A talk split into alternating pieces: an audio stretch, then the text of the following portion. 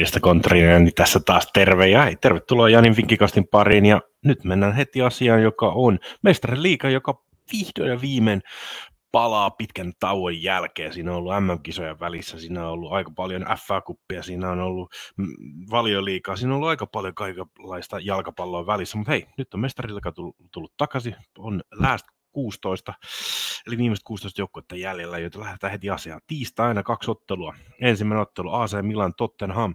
Tässä on kyllä kaksi aika sekasta joukkuetta, joka tällä hetkellä ei, ei saa kunnon, kunnon otteluita hyviä voittootteluja putkeen ei sitten millään. Mä olin itse, itse asiassa olin tot, katsomassa Tottenhamin stadionilla, kun Tottenham voitti 1-0 Man Cityn viime viikonloppuna, kiitos Harry Kanein ennätysmaalin, ja siinä pelissä joukko näytti erittäin hyvältä, pelasi erittäin vahvan ottelun, mutta ei, sitten ja tulee sitten viikolla ja joukko kärsii 4-1.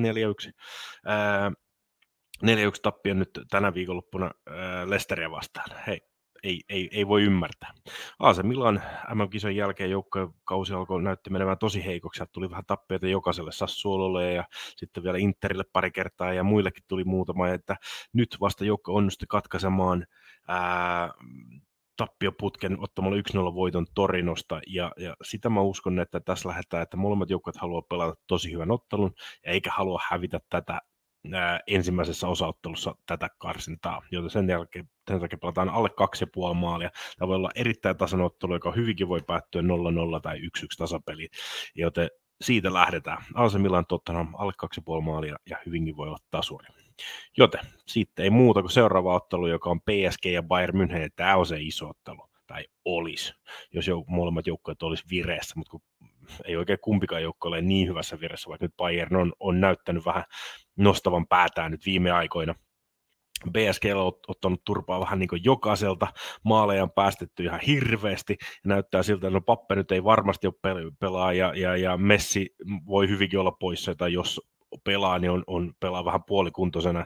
Sieltä on vähän miehiä nyt PSGltä nurissa ja se lupaa erittäin huonoa Bayern Münchenia vastaan, joka on nä- näyttänyt, että viimeisessä kolmessa ottelussa, että maalijyvä on löytynyt. Joukko pelasi useampia otteluita, ää, ää, jossa joukko pelasi tasureita, tulee tappeita, mutta tuli tasureita ja se näytti, että siinä on jo pientä kriisin poikaa ole, mutta Bayern on, on nostanut päätänsä. Siellä ei nyt ihan, ihan täydellä peleillä pelata, että, että, että äh, ihan, ihan ole peli ihan uomissansa, mutta ainakin nyt on voittoja tullut ja sitä kautta itseluottamus. Itse näen, että Bayern on täl, täs, näistä joukkoista se vahvempi, joka tulee luomaan runsasti paikkoja. Se, että pystyykö ne tekemään maaleja niistä paikkoja, niin se on sitten eri asia. Joukkueethan kohtas ää, 2021 ää, Park de Princesillä ja silloin Bayern voitti 0-1. Nyt uskon, että vähän enemmän maaleja tässä voidaan nähdä, sillä PSG pystyy tekemään maaleja, mutta päästään myös useampia maaleja, joten 1-2 voisi olla aika hyvä, tai 0-2, who knows. Siitä lähdetään. Mennään sen jälkeen keskiviikkootteluihin. Sieltä löytyy keskiviikon kuumakamppailu Borussia Dortmund Chelsea.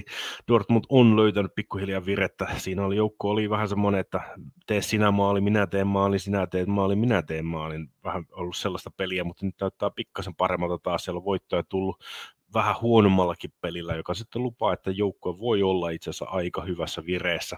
Chelsea kuitenkin on taas taas tasapeliautomaatti, että siellä on useampia tasureita tullut, että joukkue pelaa taktisesti erittäin tiukasti, ja tietysti siellä on uusi joukkue vielä Chelsealle, että kovia pelaajia on, mutta ei oikein vielä saatu yhteen niin hyvin, niin, niin voi olla, että ei vieläkään ole, ja tämä on itse asiassa Potterin debyytti nyt, eikö, ole, eikö ei, kyllä se vielä mestariliikassa pelasi vielä, oli vielä muutamassa viime ottelussa run, noissa runkosarjassa, mutta ensimmäinen pudotuspeliottelu Potterille, että saa nähdä miten käy, mutta uskalletaan, että tiukka ottelu, tasuri, pelataan siitä. Ja viimeinen ottelu, joka keskiviikkona pelataan, on Club Brygge vastaan Benfica. Ja Benfica on joka on erittäin hyvässä vireessä ähm, Portugalin liigassa. Ja sitten taas on Brygge, joka on jo vähän tipahtamaisillaan sieltä mestaruustaistelusta, mutta hei, kuka tietää, se on kuitenkin äh, Belgian paras seura. Brygge voitti oman lohkonsa ihan selkeästi. Äh, pelasi erittäin hyviä, meni jatkoon ensimmäisenä joukkueena meni jatkoon, ja kotona tuli hienosti kaksi voittaa, oli yksi tasuri, ja, ja joukko on useita otteluita nyt ilman suurempia viisi ottelua ilman tappiota, mutta niistäkin kaikki on tullut tasuri.